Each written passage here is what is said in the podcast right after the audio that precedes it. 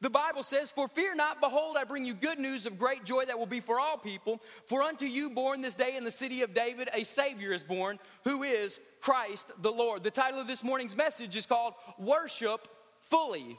Worship Fully. Now, to get us on the same page, I'm going to break this definition down. And the word fully means this it means to the full, complete, entirely, thoroughly, abundantly, and amply supplied to the full, entirely, thoroughly, amply, and abundantly supplied. Well, better than giving you a definition, I'm going to give you a good illustration. Do you remember how you felt after your Thanksgiving meal? Everybody say amen. Some of you are still like, oh, yes, I'm still feeling Thanksgiving meal. amen. Well, you felt fully to the full. You couldn't eat anymore. Your stomach, your stomach could not contain anymore. You were sitting there thinking, oh, I am what? Full, hurting, miserable, in pain, agony. I mean, you, you, the, the list goes on down the line. Because why? You did it fully. You did not hold back on Thanksgiving. Am I right? Say amen. well, if you did, I'm sorry because you missed it. I didn't hold back on Thanksgiving, man. I went all out. We started our Thanksgiving Wednesday, and I ate five, five bowls of stew on Wednesday night, and then we had it Thursday at noon, then we had it Thursday afternoon, and then we had it again yesterday. And so I'm sitting here thinking, I need to go back to the gym. because I was fully immersed in Thanksgiving to the full, completely, overflowing, amply supplied to no end. Well, that needs to be your mindset when we talk about fully in the term worship fully. Do it to no end. Do it until you can't do it anymore. Do it in a way that is out of the ordinary for you. You do not eat like Thanksgiving every single day. But on Thanksgiving, you get fully, amply, amply supplied like never before. And so I want you to worship like you did Thanksgiving. Some of you worshiped Thanksgiving. you worshiped the food you ate. And we fell into feasting. Amen. If you know me, people always talk about gluttony and overeating. And I said, well, if there's over two people, it's not gluttony, it's not a sin, it's called feasting because you're with friends and family. Amen. And so I want you to take that same thought process, that same illustration, that same mindset of where your mind is and you're thinking, oh, how full I was on Thanksgiving. Have you ever worshiped fully? I mean, in reality, fully worshiped. And I sit here and I can only probably, Damon, count on one hand the times when I can go before God and say, God, I think I really worshiped fully. I mean, gave it all I got, 110%, and hold nothing back, worshiped.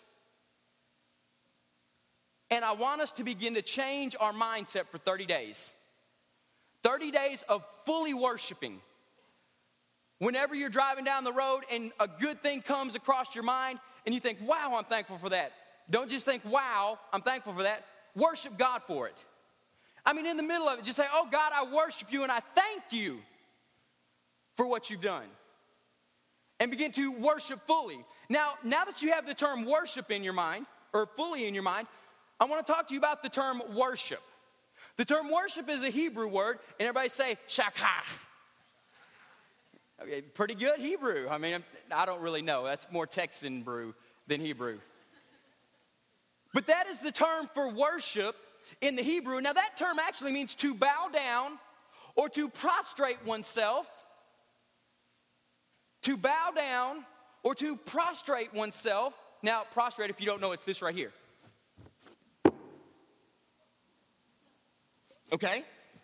So if you're worshiping fully, and worship means to bow down or to prostrate oneself, in this definition, here's what worship also means to bow down or to prostrate oneself before a superior in homage, before God in worship, before false gods, and before even angels. So, the startling thing about this definition literally means worship fully. You can worship anything fully, and that's the scary part. Because to worship, it doesn't just specify God, it could be to somebody superior than you, it could be to God, it could be to false gods, or it could even be to angels. The Bible strictly warns about the angels and the false gods. And so the definition is this it's to bow down or to prostrate oneself in homage before someone or something superior, either before God in worship or before false gods in worship, and even before angels in worship. And so, if we're going to worship fully, remember the Thanksgiving analogy of fully, amply supplied. And then, if we apply that to God, who we're talking about, to kneel down or to prostrate oneself before God in worship, it brings out a whole different avenue of worship. And some of you guys are thinking, Pastor, I will ruin my pants if I kneel down on this concrete floor to worship. Some of you ladies are thinking, I will get a runner in my hose if I kneel down on this floor to worship. Some of you are thinking, Pastor, my knees are so bad, if I go down, I ain't getting back up. Amen. So it's not just about laying down or kneeling down, it's about using your body as an expression of worship. It's about using all of you, not just worthy is the lamb who was slain. Holy, holy is he. That, that's the majority of American worship. And then you go to a college football game, and then you see worship. you see worship. I mean, you see faces painted red. Some of y'all know me too well. You see faces painted blue and maize, amen. You see faces painted whatever color of worship you are, you get into it. Your team hits a home run, scores a touchdown. Your player, favorite player makes a hat trick. If you're Cody Stewart, bless his heart, the stars are horrible again this year, and he doesn't have much to worship, but he tries. He Facebooks it all the time. I mean, we worship sports in America because worship is not just singing a song out loud or trying to sing a song out loud, it's bodily expression of full passion of what we're worshiping, whether it be God or false gods or angels or just something superior. And so let me talk to you about your Christmas worship. And let's see if your Christmas worship goes something like this. This is something I, I read the other day and I wanted to read it to you. See, see if this sounds like our Christmas worship. Twas the week before Christmas, and all through the town, not a sign of baby Jesus was anywhere to be found. The people were busy with Christmas time chores like decorating and baking and shopping at stores. No one sang away in a manger, no crib for a bed. Instead, they sang Santa dressed up in bright red. Mama watched Martha Stewart, Papa ate without lack, as hour upon hour presents they did wrap. Then what from the TV did they suddenly hear? An ad which told of a big, big sale down at Sears. So away to the mall they flew like a flash, buying some things on credit cards while others in cash. As they made their way home from the trip to the mall, did they think about baby Jesus? Oh no, not at all. Their lives are so busy with their Christmas time things, they had to- no time to remember Christ Jesus the King. There were presents to wrap and cookies to bake, but how could they stop and remember the one who died for their sake? To pray to his Savior. They had no time to stop because they needed more time to shop till they dropped. So on Walmart, on Kmart, on Target, on Penney's, on Hallmark, on Zales, and a quick lunch at Denny's. From big stores downtown to the stores in the mall, they would dash away, dash away, and visit them all. And up on the roof, there arose such a clatter. It was Grandpa hanging icicle lights with his brand new step ladder. He hung lights that would flash and hung lights that would twirl, yet he never stopped and prayed once to Jesus Christ, the light of the world. So instead of being busy, overworked, and uptight, let's make sure Christ is in Christmas and enjoy a good night. As I read that, many things go through our mind because I did go shopping on Black Friday. Lord Jesus, pray for us. And I begin to think as I read through this poem over and over again, trying to just imagine do we really worship the holiday Christmas more than what Christmas is really about? Many times, this uh, epitomizes, this defines our worship at Christmas. We do all these things under the banner of Christmas, but do we really celebrate Christ and worship Him fully? Do we really worship Him at a level that would, that, that would challenge us today? Well, I'm going to ask you this. In Matthew chapter number 2, verses 1 and 2, we read about um, wise men that came to baby Jesus. Now, wise men came and they brought three gifts. There weren't necessarily three wise men. I got a great couple messages on wise men and how they travel, so I guarantee you there were more than three men. And I guarantee you that they did not show up at the manger scene. They showed up about two years later at the house where Jesus was. But I'm gonna quit, I'm gonna stop debunking all those things of your holiday tradition, and I wanna get to the point of what they did. Listen to what happens in Matthew chapter number 2, verse 1 and 2. And it says, Now after Jesus was born in Bethlehem in Judea in the days of Herod the king, behold, wise men came from the east to Jerusalem, saying, Where is he who has been born king of the Jews? For we saw his star when it arose, and we have come to worship him. Now we know the right answer when we're asked about worshiping fully, and we all know, oh, it's about Jesus and it's about church and it's about the things God's told us to do. But to worship fully means this. Now let's go back to the definition to completely, entirely, thoroughly, abundantly, amply bow down or prostrate oneself in homage before God in worship. Now, we're going to put the Bible to the test this morning. Okay? Some of y'all are like, oh, what is he getting into? If to worship fully goes by that definition, we're going to see if the wise men who said, we have come to worship, actually worshiped fully this morning. And if they worshiped fully this morning and they did it by faith because they saw a star rise, I'm going to challenge you who have had an experience with Christ Jesus because you're born again, because you know Him as Lord and Savior, because He's changed your life to begin to worship Him fully. Amen? So let's put the wise men to the test this morning. When they came in, listen to what they said. When the wise men, they know where to go to worship. It says, wise men from the east came to Jerusalem. Now, the wise men knew, that, knew, that, knew where they were going. The wise men knew where they were going to worship. Many people would say, Hey, where do, where do you go to worship? Everybody says, Church. Can I tell you that's the wrong answer? If the only time you ever worship is at church, it's a good starting place, it's not a good ending place. If the only time you ever worship is on Sunday morning during the sanctuary time, you're not really worshiping fully. Now, listen, when wise men begin to worship, they knew where they were going to worship. It says, and wise men came from the, to eat, from the east and went to Jerusalem. They knew where they were going. I'm going to ask you when you come into the house of God and come into the presence of God, do you know where you're going and do you know how to get into the presence of God? Because a lot of Christians, we say we came to worship this morning and you came to a facility to worship, but you really don't know where you're going and how to get into the presence of God.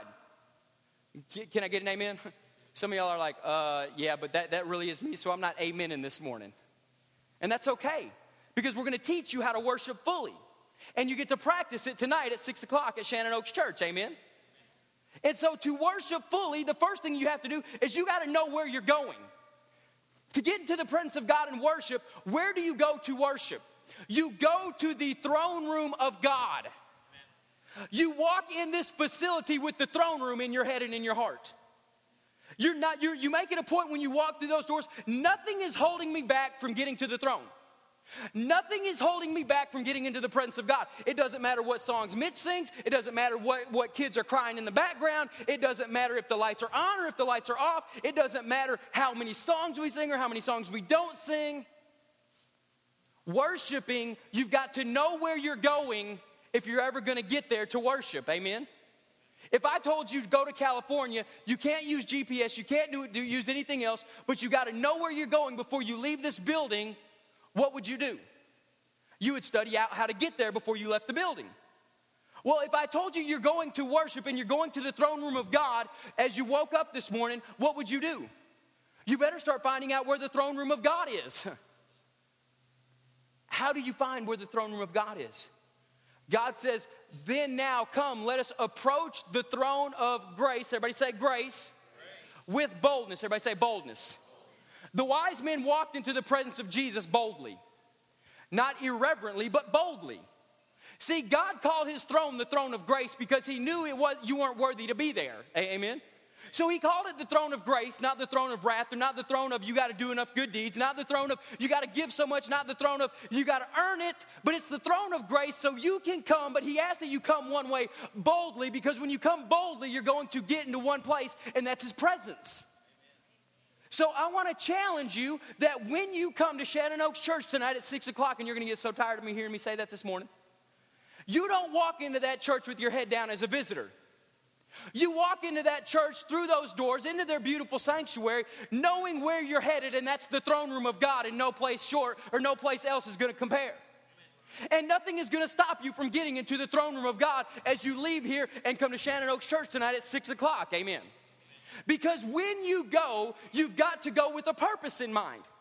When you go shopping, okay, when men go shopping, they go with a purpose in mind. We're getting something and we're out. Amen. Amen.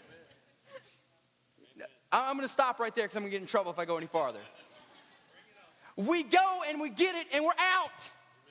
When you are a believer, the wise men knew it. They didn't come to Jerusalem to see the city. They didn't hear about, oh, the great King David who lived thousands of years earlier and say, oh, we want to go on a tourism track around the city of Jerusalem and oh, how beautiful it is. No, they walked into Jerusalem, saw King Herod and said, where's the real king who's been born king of the Jews? We've saw his star in the east. We've came to worship him. Because the wise men weren't known just for being smart, they were rich, powerful, and even kings themselves. So, if kings are coming to worship a king, there should be something superior about what they were coming to worship. And if all the celestial beings in the heavens began to reorchestrate themselves so a star shone above the city where Jesus was born, people began to take notice. Amen. And if they did all this on faith, knowing that a king was born, and you've met this king, how much more should your worship be fully than theirs? Right. Now, I want, to hear, hear I, want, I want you to hear me on this. They knew where they were going. Wise men know where to go to worship. If your worship place is in your closet, I'll still see you tonight at 6 o'clock at Shannon Oaks Church. You just carry your closet with you. Amen? Some of y'all are like, well, Pastor, I worship, but I just do it in my prayer closet at home. I'm glad about that. But it's time for you to start leading in worship then. Listen, I'm not afraid to come and kneel down at the altar. I'm not afraid to come lay flat on my face right here at the very front of the sanctuary at the altar because I've done it before. Because my worship isn't contingent on what you think. My worship is contingent on the throne room of God and what I got to do to get there. And listen, I'm going to challenge you this morning. Know where you're going. Know where you're going. The wise men knew where they were going. They weren't on a tourism track. They weren't uh, meandering around the whole uh, eastern part of the world trying to figure it out. They knew where they were going. They had an agenda. I pray you start coming into church with an agenda. That agenda is to get into the presence of God. That's the only agenda we should have. And we should get there rather quickly because we all come in with the same agenda. We should get there rather quickly because we all came, woke up this morning and said, Hey, I came to church for one purpose, and that's to worship Him and to get into the presence of the King and the King Almighty. So this morning, you got to know where you're going if you're going to have to fully worship. The wise men knew who they were going to worship. It says, Where is he who has been born king of the Jews? Notice they weren't, they weren't trying to figure it out when they got to Jerusalem. They weren't trying to figure out who Jesus was. Listen, when is the last time you didn't try to figure out who you're worshiping? When is the last time you knew who you came here to worship? See, a lot of times we sing songs up here and we sing them over and over and over but some of the songs we sing up here aren't about Him at all, they're about you. And that can't constitute as worship. Because worship's about Him receiving, not you being in need. Now, we do utilize the worship time for your needs to get met, and there's nothing wrong with that. Because inevitably, when you walk into the presence of Almighty God, me as a, imperfect person, God's gonna begin to change something in me. You can't walk into the, uh, into the presence of perfection and not be changed. So that's why during altar calls, we stress if you have got something God is working on you about, if you need to pray with somebody, come pray with somebody and get that right as quickly as possible so you can get back into worshiping Him and not be so consumed with you. Amen. See, it's not only important to know where you're going, but know who you're worshiping. See, a lot of times I've seen it in churches, and we've even been victim to this as our church. We've come to the presence of God, we know how to get there, but when we get there, we make it all about us. Oh, Lord God, forgive me. Okay, get it right on your way in. You know who you're coming to worship. You, you got at least a five minute drive because I know all, almost all y'all live past Walmart or down that way five minutes. You got five minute drive, and when your mind starts getting right of knowing where you're going, the presence of God, the throne room, you automatically know when you get to the throne room, you're gonna need forgiveness about something. So just ask for forgiveness before you even walk in the building. And you can have a lot more fun in worship because you get to spend the whole time worshiping Him, not getting your life right. so when you go to worship, know who you're worshiping, know who it's for and what it's about. As you begin to get into the presence of God on a regular basis, you don't just know how to get there, you know who you're going there to see.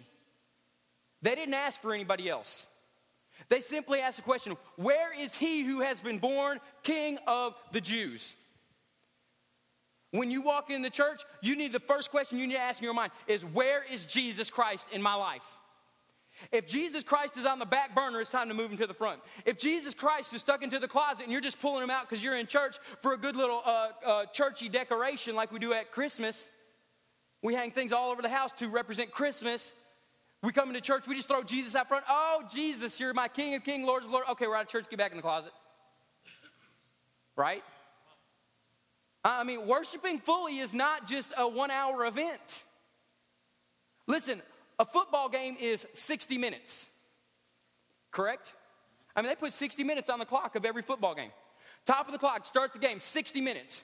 But for a 60 minute football game, how early do you get there? If you go to a professional game, me and my wife get there at least two hours early because we want to tour the stadium. Again, even though we've seen it three or four times, we want to tour the stadium. We want to walk around and we want to enjoy the atmosphere. The game will last 60 minutes. So we get there two hours early for a 60 minute game. The game starts, the, the whistle blows, they all start playing football, and the 60 minute game ends up lasting three hours. And all the women said, Yes, we know. So you came for a 60 minute game, you got there two hours early to watch a three hour game, and then when the game is done, you don't just up and leave. You kind of walk around a little bit more. If your team won, you stay and celebrate a little bit more. And we'll give that another 45 minutes. So now this 60 minute game has taken up five hours and 45 minutes of your life. Then on the way home, if you're me and you got it on ESPN radio and you're listening to the highlights of the game that you just saw that was supposed to take 60 minutes but lasted three hours, that you got there two hours early for and stayed 45 minutes late after just to celebrate. And if you live like us, you have an hour and a half ride home. So now we got six hours or five hours or 45 minutes. We'll just say six hours plus an hour and a half. So you got seven and a half hours wrapped up into a 60 minute time of worship and we love it. Cody, we even pay to go watch it. We give big money and we even buy jerseys when we get there. And listen, the closer you get to the front, the better. All my front two rows are like, yeah, we love it. And the closer you get to the front, the better, because you can be by the players and you can you can even smell the sidelines. I don't think that's very appealing, but some of y'all like that stuff because you know who you're going to watch or who you're going to worship. Right? right? Well, let me ask you this. How many of you got here two hours early this morning? Give my hand up. What's up? I was here two hours early. I was here at 6 a.m. But if I wasn't supposed to preach this morning, would I have been here at 6 a.m.? I'm kind of like, oh, I don't even like that question. But I was here this morning, God. So we're two hours early for a 60 minute game that lasts three hours. We say 45 minutes late. We have an hour and a half ride home. That we rehearse everything that we just saw. And we don't consider that worship, but that's really worship.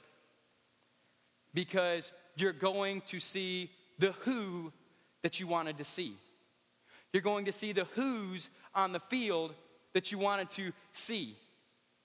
The wise men came into Jerusalem. They knew where they were going. They came from the east. They knew where they were going. They walked into Jerusalem. They know who they were going to see. When you go to a sporting event, there is no doubt in your mind who you are going to see. You're going to see your team, whoever that may be. You got their jersey, their color, you got everything on it. And you want the closest seat possible. And if you can't get the closest seat possible, you want the best view of the Jumbotron available. And we know the who's that are in our life. The who's. Now, worshiping fully, 30 days, make Jesus that who. When you get a chance to come to church, don't just come, be a little bit early and fellowship with the people around you. When you get a chance to leave, go ahead and leave, okay, and take them to lunch with you. Amen. Some of y'all, some of y'all get that in a little bit. Go ahead and leave and take them to lunch with you and continue the, the event. Tonight, we got a chance to worship. I pray you don't walk in 20 minutes late to Shannon Oaks Church at 6 o'clock. but I pray that you come knowing where you're going and who you're going to worship. Now, the last thing about worship is this you cannot get distracted by the what's of worship. Okay? We cannot get distracted by the what's of worship. The what's of worship are this the Bible says, We saw his star in the east and have come to worship him. We saw his star in the east. Now, the church, Damon, in today's world, we are filled with amazing stars in the church. We are. We got rising stars all over the church world. We got amazing singers. We got amazing instrumentalists. We got amazing preachers. We got amazing stars all over the church. The problem is, many people in the midst of worship, we get distracted by the stars and we lose focus of the who we came to worship. Can I get an amen on that? Listen, if you come to church to hear Joel T. Meyer, you're wrong. And as bad as that hurts to say that, ugh. No, you're wrong. I don't want you coming here to see me. I don't want you to coming to hear me. I want you coming to hear a word from God that you know He's going to deliver passionately and an expression of worship through me. I want you to come to see the King, not a star per se. I don't want you to come to Rage to see Damon, who is a, if you go to the lunchroom with him, he's a rock star. Walk into the lunchroom with him, everybody's like, Davo, Davo. He, and I'm like, hey, can I just hold hold your shirt, Damon, and walk next to you so I don't get lost in the crowd.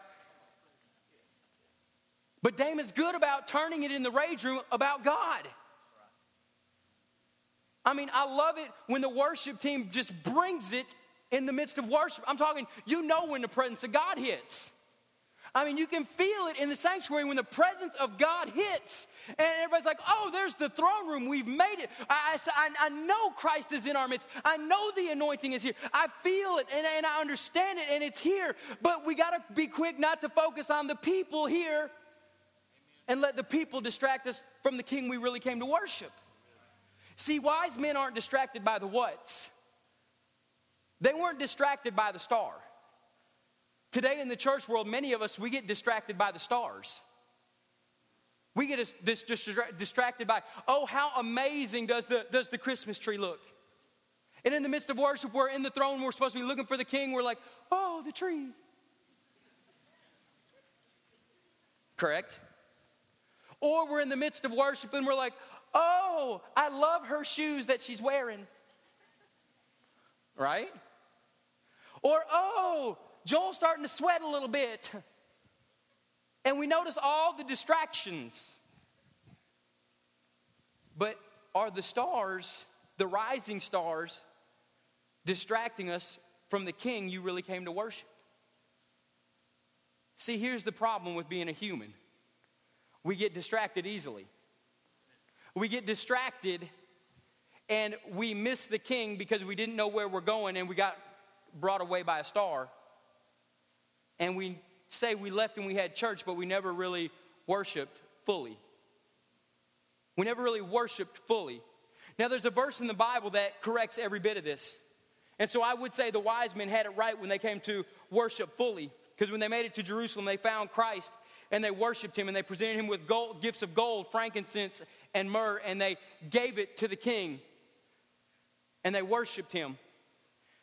But let's fast forward in time 2,000 years to the year 2013.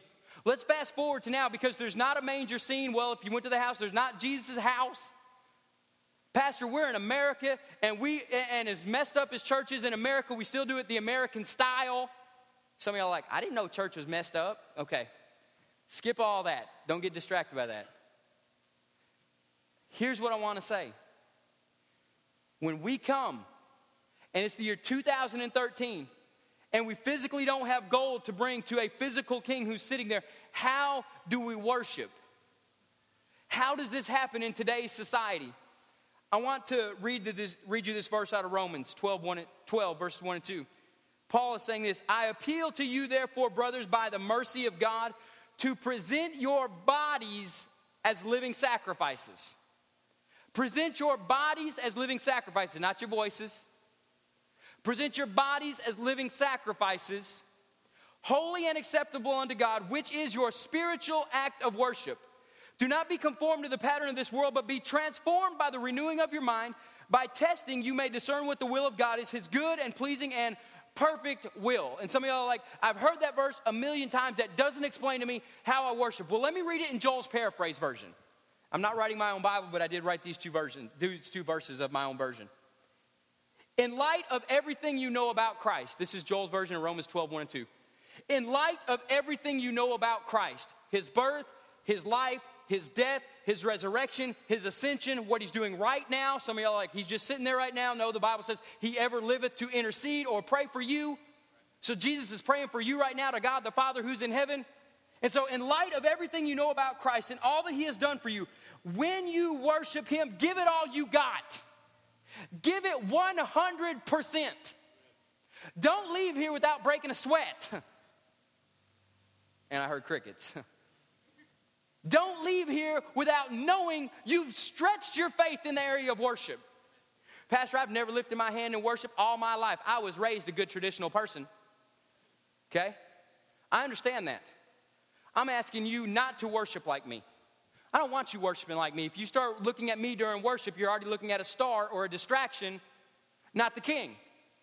I want you to ask Jesus, Jesus, how do you want me to worship you today?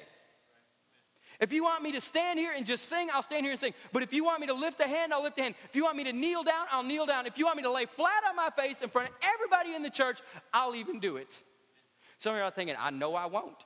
I'll do it at my home. Besides, Joel worships between me and God anyway. I want you to give it 100%. I want you to give it all you got. Don't hold anything back. Don't do it. Listen to this. The verse said, Do not be conformed to the pattern of this world. Don't do it the way the world does it. Don't worship how they worship false gods. Don't do it that way. Don't worship the way the world worships. Don't worship the way they do false gods. Worship Him with a new mindset of where, where am I going? I'm going to the throne room of God. Who am I worshiping? I'm worshiping Jesus Christ. And not be distracted by the what's or the rising stars of worship. And God says, I'll show you my perfect will for your life. That's how I would write that verse for the year 2013 to kick off Advent Conspiracy. And we're talking about worshiping fully. We've talked about where the wise men, they knew where they were going. We talked about the wise men, they knew who they were worshiping. We talked about the wise men and how they were not distracted by stars. But how does that relate in the year 2013 to a contemporary church in the middle of nowhere? How do we worship? Here's how you worship in light of everything God has done for you in light of everything that you know about Christ. Some of you may know a lot, some of you may not know very much. That's fine. Either way is good. In light of everything you know about Christ and everything that He's done for you, worship Him like that and give Him 100% of what you got this morning.